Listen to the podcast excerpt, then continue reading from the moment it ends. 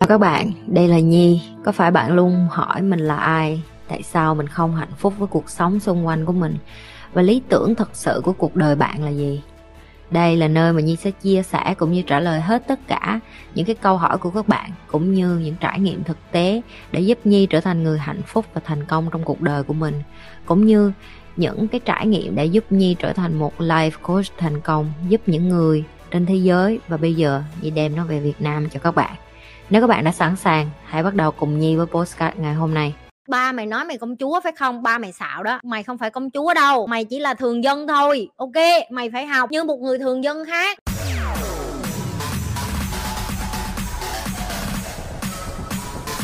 Ông bà cưng cháu thì mình nên làm thế nào hả chị? Đầu tiên em phải biết được là cái người mà em gọi là ông bà của con em á đó, đó là cha mẹ của em. Mà đã là cha mẹ của em thì cái mặt cảm xúc em vẫn còn nghe lời họ. Em vẫn còn để cho họ lái em hoặc là em vẫn nghĩ là cái quyết định của họ sẽ quan trọng. Hoặc là một phần gì đó em đang lệ thuộc với họ. Có thể em đang lệ thuộc về tài chính có thể em đang đi làm và gửi con với họ hoặc cũng có thể em vẫn còn ở nhà theo kiểu ở rẻ hay là làm con giàu đại loại những cái gì mà em vẫn còn vướng tới cái chuyện là em ở nhà người ta và em vẫn còn dưới cái sự kiểm soát của người ta. Em không có quyền mở miệng nói gì hết á. Ok dù là mày đã có con. Rồi cái cách để giải quyết vấn đề là sao? Đơn giản lắm. Nếu như em thật sự muốn dạy con theo cách của em, hãy đem con ra ở riêng. Hãy chịu trách nhiệm như một thằng tay như một con tay đi. Sáng đem con tới trường, chiều đón con về, tối tắm rửa cho con, giặt giũ cho con, dạy dỗ con. Đó là cuộc đời em muốn, đúng không? Muốn thì làm đi. Còn nếu không á thì ngậm miệng lại. Mày vẫn còn ăn bám cha mẹ, đem con, đem cháu về gửi bên nhà nội, nhà ngoại. Xong rồi thắc mắc tại sao ổng bả cưng cháu, ổng bả dạy cháu theo kiểu của ổng bả con của chị Eva nó không có cần phải đi qua nhà nội, nhà ngoại. Chị tự chăm nó. Chị tự quyết định cuộc đời của nó. Chị giúp việc trách nhiệm của chị chỉ là nấu ăn và giặt giũ và dọn dẹp nhà cửa cho chị để chị có thời gian để chơi với con và dạy con. Hai cái chuyện đó nó hoàn toàn khác nhau. Chứ không phải là chị giúp việc của chị dạy Eva. No, cái người dạy con chị là chị. Nhưng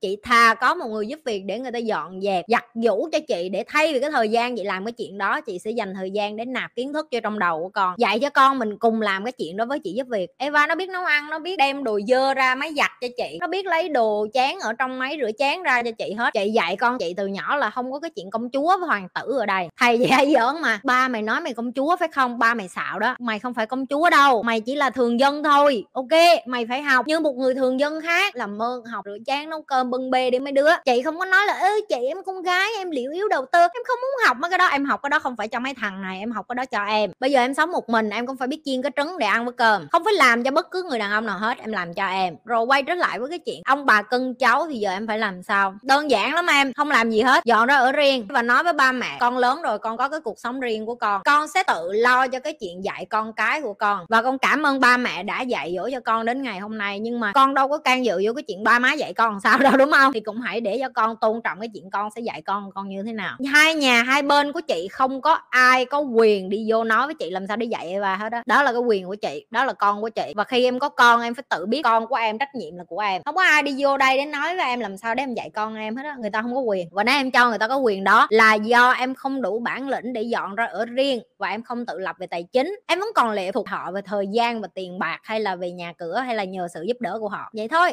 Em xem nhiều live thấy chị ít nói chuyện với gia đình bên Việt Nam, vậy chị làm cách nào để cho Eva cảm thấy tình cảm trong những ngày Tết như vậy ạ? À? Chị nói thiệt với em là Eva không có nói chuyện với ông bà ngoại vì ngôn ngữ khác biệt. Eva không nói được tiếng Việt. Ba chị và mẹ kế của chị và em của chị không nói được tiếng Anh. Là cái thứ nhất. Cái thứ hai là ở bên nước ngoài á, cái khoảng cách giữa gia đình và con cái nó khác biệt với ở Việt Nam là bên này tại vì người ta rất là westernized người ta gọi là westernized tức là người ta rất là theo cái phương tây rồi. Cho nên họ rất là tôn trọng con. Ví dụ như ba mẹ chồng cũ của chị dù họ có muốn hay không thì họ cũng không có được can thiệp nhiều vô cái chuyện. Và cũng như Eva cũng chỉ gặp ông bà nội vào ngày cuối tuần thôi. Tức là không phải như Việt Nam mình mà không không không không những cái nhà mà có ông bà rồi là ngày nào cũng phải chăm cháu, không phải như vậy. Và họ cũng phải tôn trọng cái quyền của chị Nhi là quyền làm cha, làm mẹ quyền làm cha làm mẹ là sao? Tức là chị nhi có quyền dạy con của chị nhi như thế nào? Cái chuyện mà em nói gắn bó gần gũi ruột thịt gia đình như thế nào? Thì chị nói thiệt với em là bên này người ta cũng như việt nam thôi một năm mày đi đóng dỗ bao nhiêu lần thì bên này cũng vậy. Cái dịp duy nhất mày gặp người thân của mày là khi mày đi đám ma mày đi đám dỗ cái mày đi đám cưới ai đó. À, tại vì bên này ai cũng bận hết và bên này người ta đi làm. Cắm đầu người ta đi làm tới ngày nghỉ người ta chỉ muốn nghỉ ngơi ở nhà. Người ta không có thời gian nào khác gọi là gia đình. Và đối với họ gia đình là cái gia đình trong nhà là bao nhiêu con người, cái đó gọi là gia đình thôi đó. Cái mà chị để cho Eva gần gũi, chị nghĩ là theo thời gian nếu như Eva tìm về cội nguồn thì nó nó gắn kết thôi. Còn bây giờ chị giới thiệu cho nó nhiều nhất có thể là ông bà nội nó lần sau ba nó lần sau ông bà ngoại ở Việt Nam sao, vậy thôi kể cho nó nghe những cái câu chuyện thôi. Có nghĩa là em có kể cho con em chừng nào đi chừng nữa, nó cũng không mường tượng ra được, tại vì nó không có được sinh ra và lớn lên với cái ký ức của mình chị chỉ có thể tạo được kỷ niệm cho con chị ở Singapore Tết là cái gì? Chứ chị không thể nào mà cho con chị một trăm phần trăm Tết như ở Việt Nam được, và cái điều đó chị phải chấp nhận. Làm sao để chị và Eva có thể giải quyết khoảng cách về thế hệ tư duy cũng như văn hóa khác biệt khi con chị là người nửa người Việt thôi ạ? À. à ý em là muốn hỏi chị là làm sao để mà dạy con lai thì như mọi người đã nhìn thấy, Eva và lâu lâu Eva lên say hi với tất cả các bạn thì cái mà Nhi gặp phải mà Nhi nghĩ là lúc mà Nhi sẽ sinh Geneva Nhi chưa có tính tới và Nhi cũng chưa hề nghĩ tới đó là con của mình là con lai và nó mang hai dòng máu và nó sẽ có hai nền văn hóa khác biệt. Khi mà mình nhận ra cái chân lý đó mình kiểu hơi bị ồ hình như thì thì mình coi nó cũng như con bình thường vậy đó. Mình cũng cho nó ăn đồ ăn Việt Nam rồi mình cũng cho nó làm những cái điều cũng không có nhiều cái Việt Nam cho lắm chị vẫn nghe theo bác sĩ bên này nhiều hơn tại vì um, chị là một người hơi hiện đại một chút chị không có cổ hủ theo kiểu là hông sơ này kia kia nọ không có. Chị đẻ ra xong cái bác sĩ cho đi tắm chị đi tắm vậy đó chứ không phải Việt Nam mình ở dơ rồi này nọ không có. Chị cũng không có kiên cử không có gì hết. Ok đó là cái niềm tin của chị. Tại vì chị nghĩ là bên này bác sĩ người ta là những cái người hàng đầu thế giới. Không thể nào mà người ta bày cho chị một cái gì đó mà dốt được đó đúng không mấy đứa? Cho nên là ok chị tin vô người ta.